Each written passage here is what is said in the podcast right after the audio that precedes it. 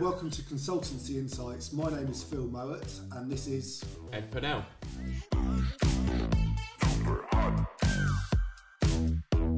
So 2020's been a pretty awful year for everybody. Um, lots of people have lost their jobs, redundancy, business failures, things like that.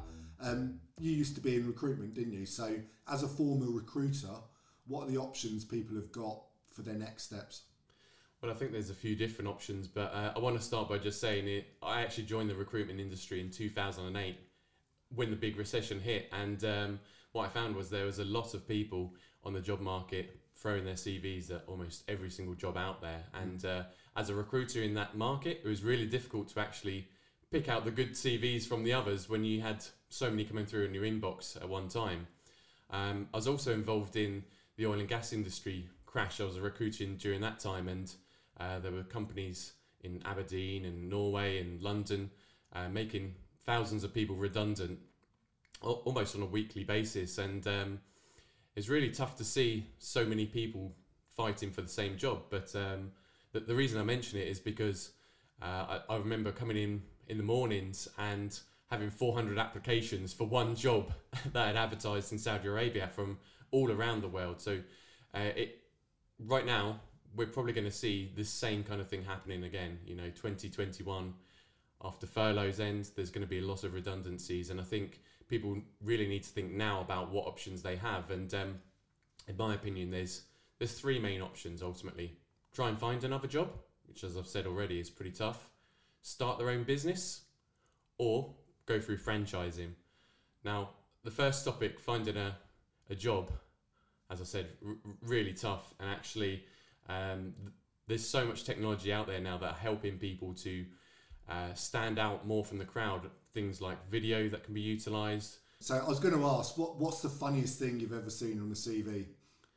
Wow. Um, I mean, apart from some crazy headshots with people with their jacket over their shoulder, um, I've seen some people just saying, "I'm looking for a job. Can you help?" And uh, you know, but they but they stood out. Did it, do you think any of those actually got a job in the end, or probably not? probably not at that time. The the best type of CV that I've seen is one that's really clear and easy for a recruiter to get through. Mm. Um, it takes seven seconds on average for a recruiter to review a CV and decide whether they want to continue reading it, let alone speak to that person. Um, and and some ideas to get, get a really clean CV is make sure that your job titles are in bold, stand out, and are very obvious and are very relevant to the job that you're applying for.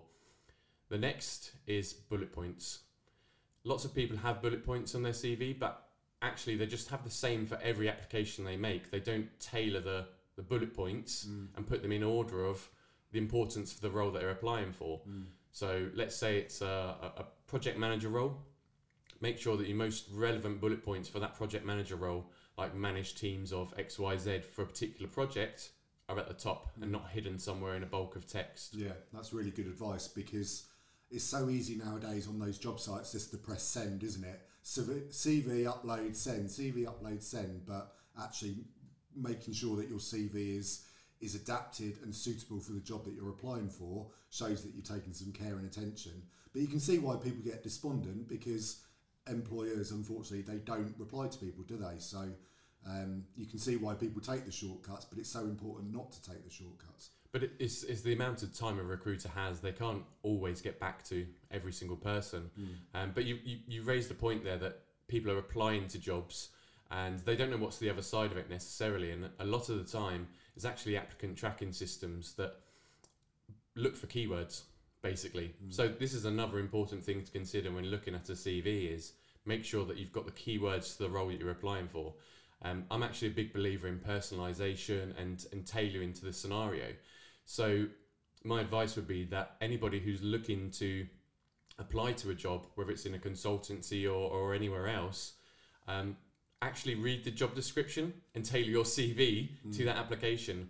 Make sure that your uh, paragraph that describes who you are and uh, you know what you're all about and what you can bring to the company and bring to the role. Make sure you tailor that to the, mm. the application mm. as well as the covering letter as well. Mm. Uh, all too often, I would see people just copy and paste, you know, yeah, just yeah. putting the same CV out to every every role, and it it's, just doesn't doesn't work, doesn't help you stand out. Same as business, though, really, isn't it? Because as a business, you look at you look to find what your target market is. You find out what their interests are and what they're all about, and then you tar- you change your message based on that target market. So, as a potential employee approaching an employer, you need to you need to adapt and change yourself in order to, suit that that person or that company. Yeah, it's true, and actually, it's probably a good way to think about your your a job application or whatever it is you're doing. It's right. This is now my full time job. Mm, This yeah. is what I'm going to do. So plan out your day. Who are you going to contact? What are you going to do? And um, yeah, take it step by step and case by case. But um, I think what a lot of people fall into is is actually well, let's just find a temporary job until I find something else, Mm. And then feel like And- they're a and that temporary job becomes like four years later. yeah, exactly. And it's not necessarily what they want to do or um, what they set out to do in the first place, but you know, it's money at the end of the day. And Mm. and then I think some people feel that they're now consultants because they've got a six month contract here and there. Mm. And um, that that leads me on to kind of the, the, the a point I wanted to ask you really is what the options when they're starting out to or, or trying to set up their own business. You know, if somebody's out there looking for jobs, finding it really difficult. What's the other option? Mm. Is starting a business. So how can they do this? Well, specifically about consultants, we all know there's hundreds of thousands of consultants out there, aren't there, in every field possible. So it's not as though you're going to have something unique about you. Maybe, maybe you are the only person in the world that does what you do, but the chances are there are, probably are other people. Uh, let's take the oil and gas industry that I spoke about a moment ago. In 2014, there were people that were designing pipes or consulting on how a pipeline should be installed across, uh, you know, countries. Once that market's gone, what can they do with their skill set? They're going to have to do something else. They can't find another job designing pipes or consulting on pipelines if those roles aren't available. So they're going to have to start their own business. Mm. Well, I think I think reputation is so important, isn't it? And recommendations and doing good work for the people that you're currently working with, and getting that reputation for yourself, and getting people talking about what you do. So when your contract does end and you're looking for the next thing, you've got options because people talk to people. At the end of the day, we all know how LinkedIn works. LinkedIn is the biggest network of business people in the world, and people refer people in and recommend people in. So I think it's really important that you do a great job and you make yourself known amongst the people that need to be known, and um, and then you can create more work for yourself. So, making the transition into self employment, then. So, uh, let's say somebody wants to go into consultancy. What's going to be their number one challenge when they've they've gone from that employment world into consult or planning to go into consultancy? So I think I think the number one challenge for anyone that has come from employed to self-employed or running their own business is that transition of not having that stable paycheck at the end of every month. For however many years you've been employed, you know on the last day of the month you get X and it comes into your bank account and you get your pay slip. A lot of it goes straight back out again on the mortgage and bills and things like that, but you know it's there, it's guaranteed. So I think my conversations that I have with people that are moving into or looking at moving into consultancy or self-employment is that concern around oh god where's my where's my next paycheck going to come? So they need to build confidence in themselves. They need to build confidence in what they do and how they do it and who they know um, in order to really have, have have enough energy and passion in order to pursue what they want to pursue. What do you think about that financial challenge though? Because whether whether it's a redundancy or threat of redundancy or just a change in someone's life, that financial challenge going from that regular paycheck into okay, there's nothing coming in for the next X number of months until I do something. How can how can people prepare for that moment? I think I think they need to look at it in a very business-like sort of way. So, if you are going to open a business, if you were opening a restaurant, you would have to uh, put a lease down or put a deposit down for your lease, fit, fit the place out with the uh, tables and chairs, and pay the chefs, and, and you'd have initial costs. So, even if you're going into a consultancy role by yourself, you need to ca- plan your cash flow. So you may not may not make any money for the first three months, but what you need to do is make sure that you're sufficiently funded, maybe through a business loan or a startup grant or something like that, or an overdraft facility, in order to know that the first three months are going to be hard, But once I build up that work and that, that bank of people that I can approach for work, then it is going to happen over time. Um, so if you've got the plan to go right, I want to be earning X in two years' time. As long as you stick to the plan and you take the actions involved in that plan, then you need to back yourself and you need to go for it. So, what do you think are the typical costs for the first year? You know, if you break it down bit by bit, what what are the main costs? I think it's very tempting when you start your own business to to get a nice office and to buy some nice pens and stationery, but actually you need to keep the costs right down. So if you can work from home or if you can work from a co-working space that's got a great deal on, um, or if you can work even from a Costa Coffee if you had to, it's not very professional, but um, keep the cost down as much as possible in those early stages. Once you've built up some confidence and you can see that it's going somewhere, then yeah, you can maybe move into looking at, at buying more things and paying out more things. But take it one step at a time would be my advice. So no buying a Porsche from day one, then no.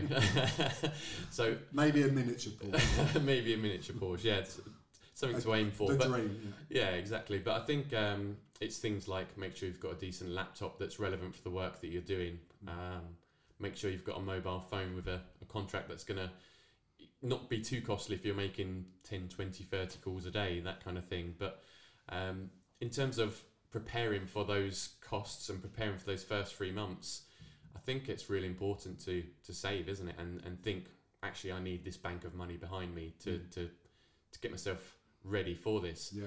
Um, and, and combine that with your own personal expenses. So if you know you spend a thousand pound a month on your mortgage, obviously you need a thousand pound a month for your mortgage. So make sure you've got that, that funding available so so you're not putting yourself under too much pressure.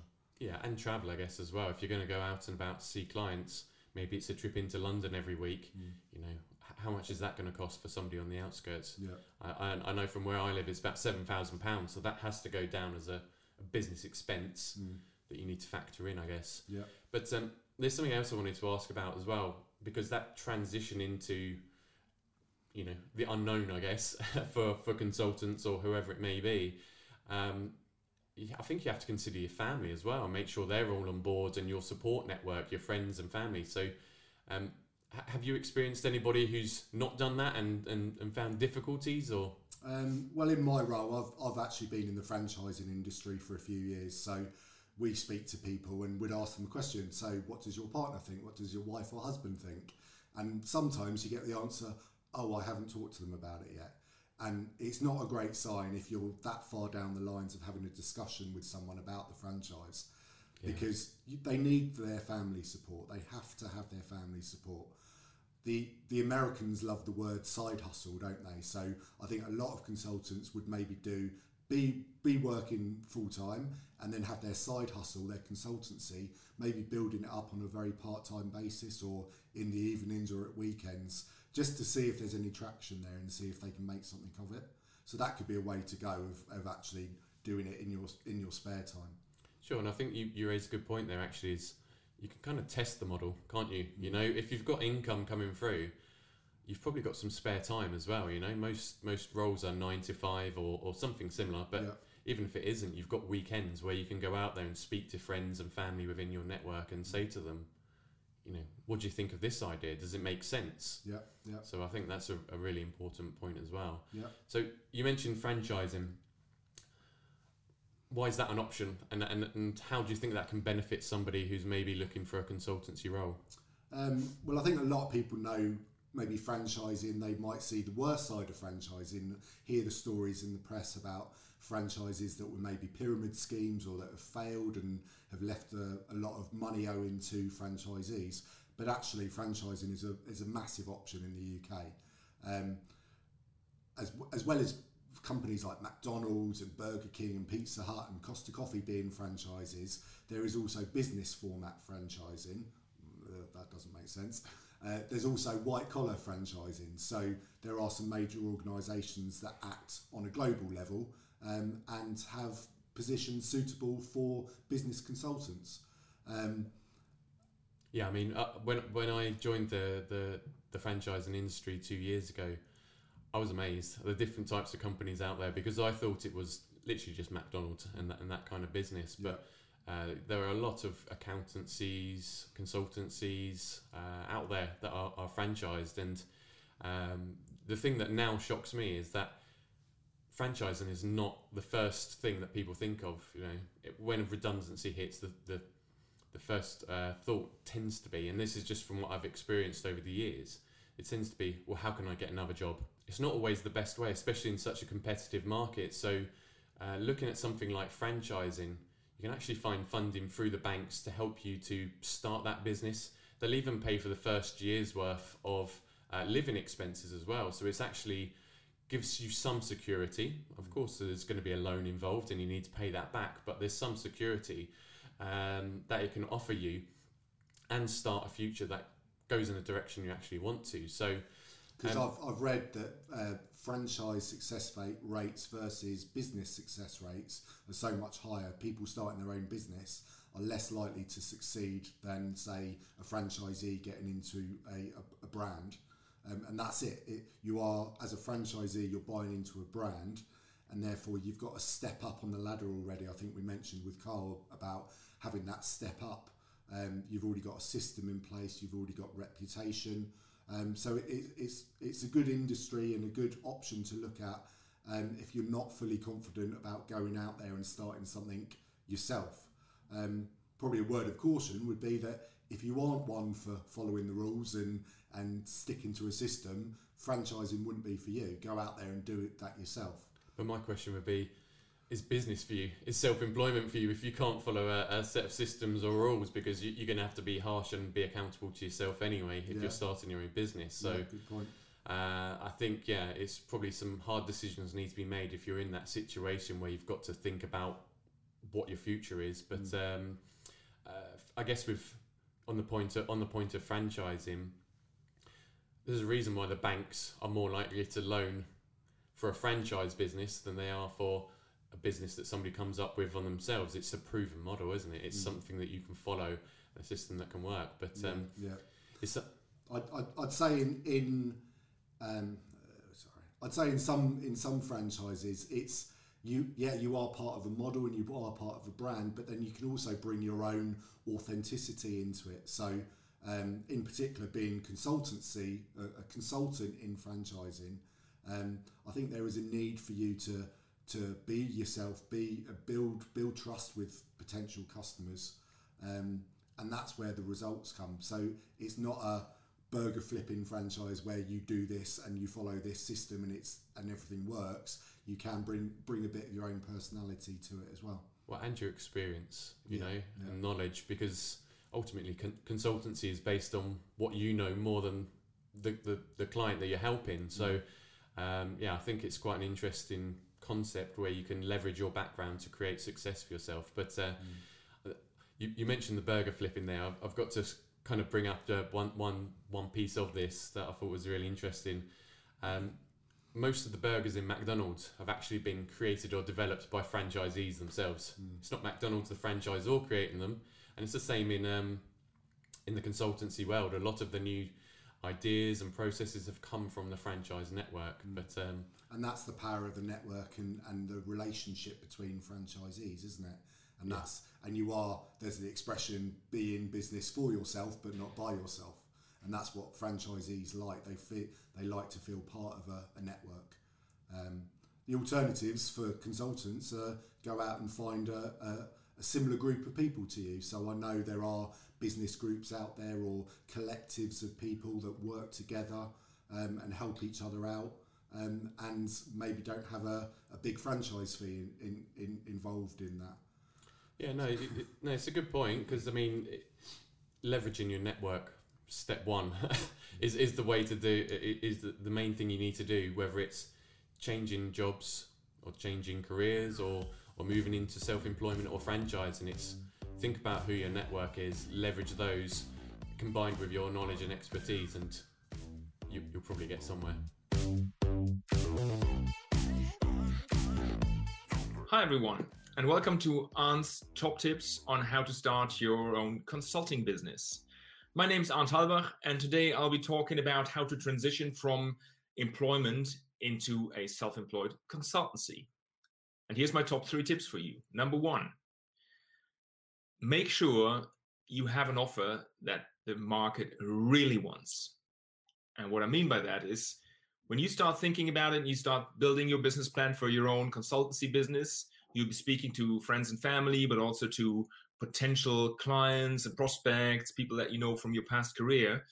And what you will find is that they want to be very friendly with you and they'll give you very positive feedback. They'll say, Yeah, that's a wonderful idea. I think that is really, yeah, you should be doing this, you know. So theoretically speaking, you think that you've done your market research and maybe in your mind you already think you've got three or four clients lined up who all said that this is a fantastic service and yeah why wouldn't they use it right my advice to you is actually you know those that could be your first one or two or three clients actually get one of them to really commit to using your service. In other words say okay well i'm going to be starting this in a month's time you know can we get this signed and can i be starting with you in you know month number x you know? So make it as concrete as possible because that way you know if you've got the first person really committing to your service then you know you are onto something of course alternatively you can also join a consultancy network where you know they have a proven track record they've you know kind of carved out a, pro- a product offering that is already accept- accepted by the market right that's the other alternative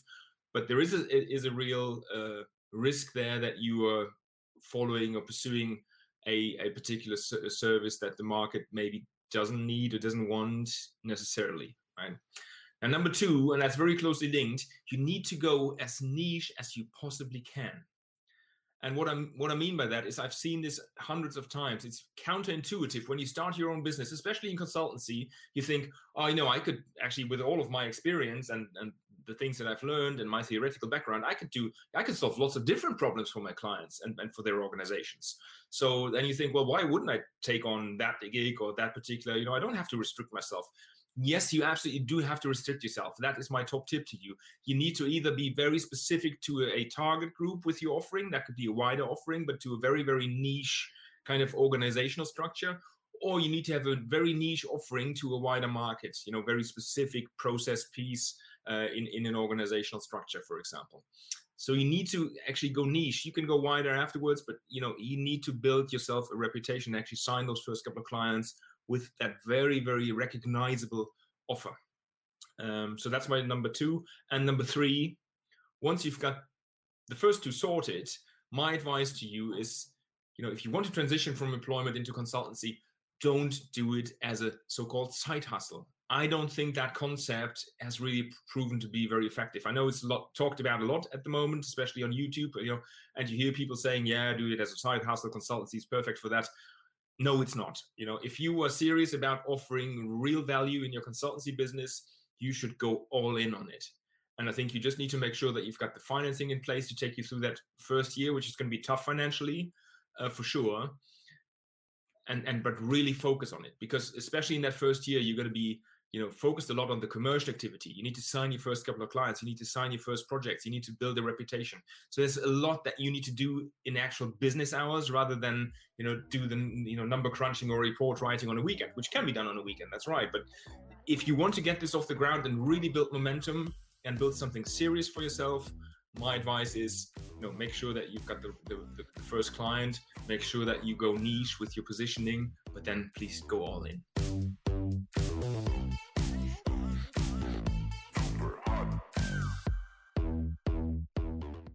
So thank you very much, Carl Reader. Um, good to meet you. Um, we're in an elevator together going up to the 15th floor of a tower block. what, what do you say to me in those 15 seconds about what you do? Well, you know what? I probably bore you to tears. So um, summing it up in 15 seconds is really difficult uh, because I wear a few different hats. But I would probably just say that I'm the author of Boss It, a new business book that helps you control your time, your income, and your life. Excellent. And just just so you see, there's the book. Fantastic. What That's a, what I like to see. What a great advert. guest this. I've got one on my desk too. right, that's it. We're done. We can go now. um, no, so Sharon at um, WorkBuzz sent me sent me a copy. Um, Fantastic. So un- unfortunately, I didn't buy it, Carl, but um, I was going to buy it, and then I got an email from Sharon saying, "Oh, would you like a free copy of Carl's book?" And I was like, "Oh, yes, please. That'd be great." So um, I'm I'm reading through it at the moment, so yeah, it's a good read. Excellent. Um, so tell us a little bit about uh, your background, how you got into business, and where it all started. Yeah, of course. Well, it actually it all started by accident, I would say. So if I go back, I'm not going to go back as far as the midwife holding me up by my feet, but I am going to go back to the age of 15, where I left school and I was just fed up with the academic system and didn't really see the point of turning up, to be honest, and decided to go into a YTS in hairdressing. Lasted all of about six weeks. Um, you could say I wasn't cut out for it. You can make all kinds of jokes. But anyway, went, went back to school, did my GCSEs, but had to get a job. And I had no idea what path I was going to take in life, to be honest. So, obviously, you got these options for whilst at school are open to you. And I was fortunate enough to go to a grammar school. So um, I guess the fortunate side of that is certainly when you're in that academic system, you've got a whole lot more options open to you than you might have at, let's say, a comprehensive. But having left very early, having really not done too well in my GCSEs because I'd missed probably a third of my final year, um, I didn't have very many options. So I had to um, pick up the job paper and apply to every job that I found and ended up falling into accountancy, but not even knowing what an accountant was, what they did, who they served, and so on. In fact, I remember quite clearly going to the library beforehand, um, dusting off a careers book and reading about what an accountant does. So, anyway, went into accountancy, and that was, I guess, the beginning of my career in business. And whilst it was an unconventional route in, I guess the route I took within accountancy was even more unconventional because I found out pretty soon that I didn't enjoy it. I didn't like adding up numbers. So, what I found was I really enjoyed speaking to business owners and trying to ask them um, questions about their business, which are probably the simple questions, the ones that most professionals are too embarrassed to ask. Like, why do you do this? Why do you do that? How does this work? And I found that probably within a couple of years, I'd met a thousand odd business owners and I'd asked a thousand odd questions that most advisors would never ask because they would never put themselves in that position of vulnerability to show that they didn't know something. So I moved from doing accounts to training business owners to um, then starting to build a portfolio, built a portfolio, then took on a team to build a portfolio, started doing marketing, led to doing a management buyout of D&T. Um, so then we then scaled that up to biggest franchise accounting firm in the country. Um, from there, I wrote three books of Startup Coach, the Franchising Handbook, and finally Boss It. And um, I spend most of my time now advising um, small businesses and really giving them the advice that I wasn't given as a child. So, as a child, I was given advice that business is complicated. I did GCSE business studies and it was about share valuations and big glass buildings. It wasn't about the reality of business. So, in my columns in the press and so on, what I try to do is to demystify business and actually help people understand that business doesn't need to be complicated. It's hard work, but it's not complicated. Definitely, I'm I'm a big believer in uh, in KISS. Keep it simple, stupid. It's um, going back to basics is so important. It really is, and the problem that we have in the business world is that so many people are motivated to find a problem and expand that problem to then sell the solution. Mm. And actually, business is really simple. It's about buying something for a fiver and selling it for a tenner. But along the way, we lose sight of that. And so, um, any more books in the pipeline, or are you done at your three now?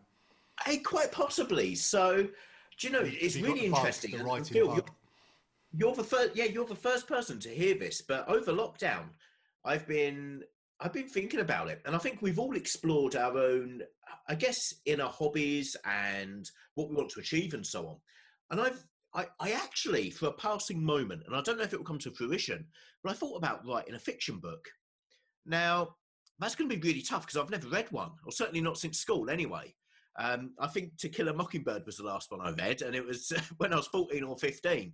So it's yeah i don't know where that idea came from uh, but yeah certainly the bugs within me and i think that there will be at least one more book but i would like to make it a little bit different from the book so far. So carl what's um, with with covid obviously changing the world this year what's your view on covid and franchising? Because franchising is a is a step up the ladder effectively.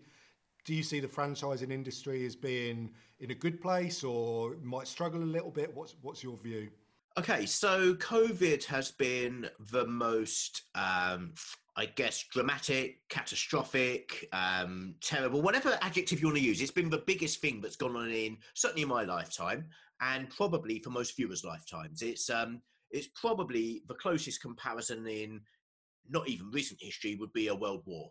It's affected the whole world, and we've all been in that storm. And it would be wrong of me to say that franchising has pulled through it beautifully. However, I think that certainly in the past, what I've seen is that franchising tends to pull out of most downturns beautifully. So there is opportunity for franchising going forwards. I think that if we looked at the franchising sector for 2020, I think if we were to look at the number of franchisors, the number of franchisees, who was trading at the beginning and who was trading at the end, it would have probably gone down. There was undoubtedly business closures, as with every single sector. The difference and why franchising tends to pick up after a downturn, and where I think the opportunity and the positive outlook for franchising is, is that when people lose their jobs, they tend to gravitate towards franchising because it is a relatively safe bet. We know that there's a significantly higher percentage of franchisees who are still trading after three years when compared to um, generic small businesses. You know, the failure rate for small businesses after three years is more like 50%. With good, strong business format franchisees, it's significantly higher than that. So the success rate is greater. And there's also the shortcut. You're able as a franchisee to buy into an existing brand, an existing system, and an existing culture, an existing way of doing things. So you've got all that stuff templated. If, and if you're new out of a career, it's fairly reasonable to consider that as an option. So I'm actually cautiously optimistic about 2021 for franchising. Mm. Yeah, from what I've heard of speaking with other franchisors, it's leads are up. The, we feel the opportunity is there for us to grow our networks. Um, so yeah, we're we're we're looking forward to the future, although there are Def- obviously challenges around at the moment. So definitely, so there's challenges at the moment. I mean, one of the services that we offer at D&T is franchise funding, and one of the issues with franchise funding right now is that the bank's efforts are focused solely and squarely on bounce back loans and CBILS. So the EFG, which used to be a great route for franchising funding, isn't there. And the banks will likely be reluctant to lend until there's more evidence of things picking up. So that's going to cause a bit of a delay. And there'll be other challenges like that coming in as well. There's, I guess, another side to it is that redundancy packages might not be there in the same way that they have been before. So again, that might be a challenge, but franchising, I, I strongly believe will find its way through it. And yeah, as you say, leads are up. People are wanting to invest in franchises. They're wanting that support and um, not an easy way to start a business, but a facilitated way to start a business. And franchising can be the perfect option for that for for anyone that's um, in the consultancy world already, um, and maybe they're struggling to get clients or they're they're not getting the success that they they wish to be getting, what advice would you give them? Sure. So I think that we are moving rapidly. In fact, we have moved from the systemization automation world to actually realizing that we can't compete with the big boys you know if we uh, if we try and automate something and it's a really good idea google microsoft and everyone else are going to do it far quicker far better than us they've got deeper pockets. So whereas in the uh, i guess the business advisory space 20 years ago we would all follow the myth revisited and try and automate what we're doing and systemize so on and and rely on mantras such as extraordinary systems plus ordinary people give extraordinary results. That's a load of rubbish. That that day's gone and we're now in the world of having to really focus on human to human interactions. So there's the old cliched saying, um, it's been around for donkey's years. It's not B2B or B2C, it's H to H, human to human. And there's another side to it. When we look at automation, the things that can't be automated are specialist human skills and specialist interpersonal skills. And as a consultant, we need to look at where we can major in one or other or potentially both. Because let's say, for example, we can compare a antique furniture repairer versus IKEA. IKEA can bring more and more robots into what they're doing. They don't need team members on the shop floor. That can still be automated. But you can't automate the eye of a specialist furniture repairer who'll know exactly what shade of paint to fill it in and how to you know repair that crack or whatever. So polar opposites, and it doesn't matter if a furniture repairer can communicate or not; they've got that specialist skill. Likewise, when it comes from um, interpersonal skills, if you are an order taker, you could probably be uh, automated. If you are a top ranking rainmaker, you probably can't be. So there's that fine balance. And I guess the perfect example is the dentist who could be, you know, certainly I'm scared of needles, believe it or not. So it, for a dentist to work are on those teeth, fake, fake tattoos on your hands? Are they? they're not. No, no. I, I don't know why I can do tattoos, but I can't do injections. Um, but specifically with a dentist, for a dentist to get me in that chair, he's not only got to be good at his job and get the certificates, he's got the specialist skills, but he needs to charm the pants off of me as well. So there's two sides to it. And as a consultant, you need to look at like where can you where can you really put yourself out there in either specialist skills or interpersonal skills? You know, where can you um, focus on what Michael Porter used to call product differentiation, or how can you truly relate to your customers human to human age?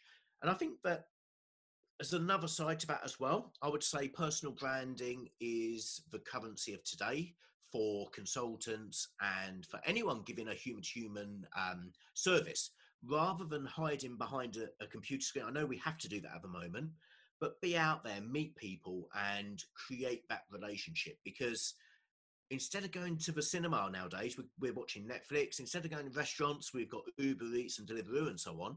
And we are a societal race, we're a societal being, and we want to deal with other people.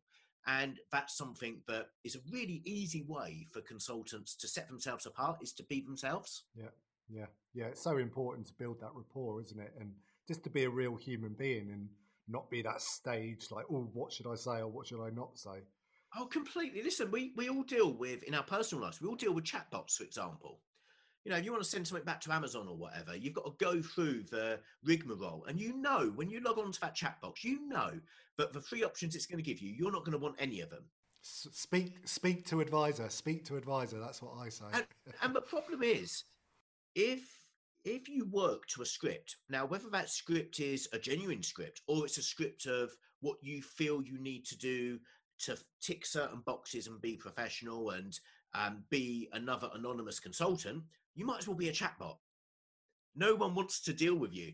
But if you can just be yourself and have some personality and be known for being yourself, then actually you make it so much easier to build that rapport. Yeah, and you might you might put off some people if you've got a big personality, or you could be a Marmite character, and some people just don't want to deal with you. But Oh, the- complete. the, the complete. um, what's the expression? Your your vibe your your vibe attracts your tribe. So it's very much around working with people that are similar to you or get on with you and like you. This is it. And i think that um, it's probably worth just mentioning and it's going off off piece a little bit but some people actually use the marmite approach deliberately and they deliberately try to alienate some people in the belief that it captures others. And i think that's personally for me that's the wrong way about it. I think you have to frame it positively work out where you're going but just accept the fact that some might not like you. So rather than trying to antagonize people through personal branding um, try and be the bit of marmite people love and yes, there'll be there'll be some that don't love it, but so be it. Hmm. And what's what would you say? How because obviously a lot of people would try to build their personal brand. It's probably a little bit like my son. He started a YouTube channel because he sees all these YouTubers and he's he thinks he's going to be the next one. But it it takes a lot of time and work and dedication and and promotion. How would you how would you see yourself as a building your personal brand from a nothing level to suddenly making it? Because is is it is there a sudden lift? Do you think? Uh, so I can only talk about my own experience because I'm I'm not really an expert on this stuff, but I, I've got up to about 160,000 followers on social, and there was nothing sudden, um, but it might have appeared like that to the outside world potentially. And I mean, I started doing social media stuff back in 2008. I think I started on Twitter, and it's just you know one tweet after another after another. I think that you have to remember the iceberg effect Yeah, yeah. yeah, consistency, consistency, consistency. You have to remember the iceberg effect that there will come a point where it crops up above the sea level, but actually there's a hole underneath it. Um, it is tough though, because if you were to ask me to answer honestly, if I could replicate what I've done over the last 12 years on, um, I guess, personal branding, social media stuff, and so on, if I could replicate that today, I couldn't answer that honestly. I, I couldn't say yes because there's other factors at play. The first one being, I mean, you mentioned your son's trying to do it. My son's trying to do it. Every, everyone and his dog's trying to do it. And there wasn't that competition back then. So that's the first thing. The second thing is the dynamic of what people are looking for from content creators has changed as well. So even if we look, you know, just five, six years ago, the types of videos that would get traction, and I, I know I'm going very specific, very hyper specific here, but the types of videos that get traction would be walking around and holding a mobile phone and doing a vlog. Nowadays, people think, what on earth are you doing? Can't you afford a ring light? Can't you afford a tripod? It's it's a very different way of doing things. And with the competition going up, the barriers to entry have gone up as well. So so yeah, it's it's one of those things I think that personal branding we, we do also need to remember is not just about social media, it's not just about online presence. It's about understanding who you are, what you offer to your customers, what you offer to the wider world, and just being authentic to that throughout everything you do. So Phil, nice interview with Carl there, and uh, he raised a really good point about authenticity actually, and I think that ties into a lot about what we were talking about before the interview. But um, I wanted to ask you, what were your kind of key takeaways from the conversation with Carl? Yeah, thanks, Ed. I think yeah, authenticity is so important, especially in the consultancy world. Um, at the end of the day, we don't want to be copycats of each other. We we can each bring. We've each got our own personalities. We've each got our good things that. Are, uh, we've each got things that are good about us and maybe some things that aren't good at us. But it's working to our strengths and ensuring that we're we're being authentic the whole time. Um, apart from that, I love what he said about demystifying business we overcomplicate things. Everything in life we overcomplicate. So go back to basics, make it simple for you. Think about what you're trying to achieve, um, and and and just do the simple things well. Um, he also talked about leveraging your network, and again, that that's hundred yeah. percent vital. If you don't have the confidence in yourself and the confidence in yourself to approach the people that you know and talk to them about what you're doing, doors aren't going to open at the end of the day, I think they, they say everyone's connected to each other within seven connections. Is that right? Is that right? Something um, like that. They say everyone's connected to each other within seven connections, like on LinkedIn. So people do know people, and by having conversations, you can open doors with other people. So going out there, talking to people about what you do, um, and seeing who they can introduce you to and make a referral into um, and just having confidence in yourself. Yeah, I think that's a good point actually, and that, that works for all, all of the three different options you've got to try and get into consultancy is leverage that network. So that pretty much wraps it up. Uh, hopefully you've got something out of this conversation and um, you've learned something about going from employment into consultancy. If you've enjoyed what you've heard and seen, please click on the subscribe button on the main website page uh, where you have access to exclusive content, podcasts, webinars, and a webinar on how to uh, set up your consultancy from scratch.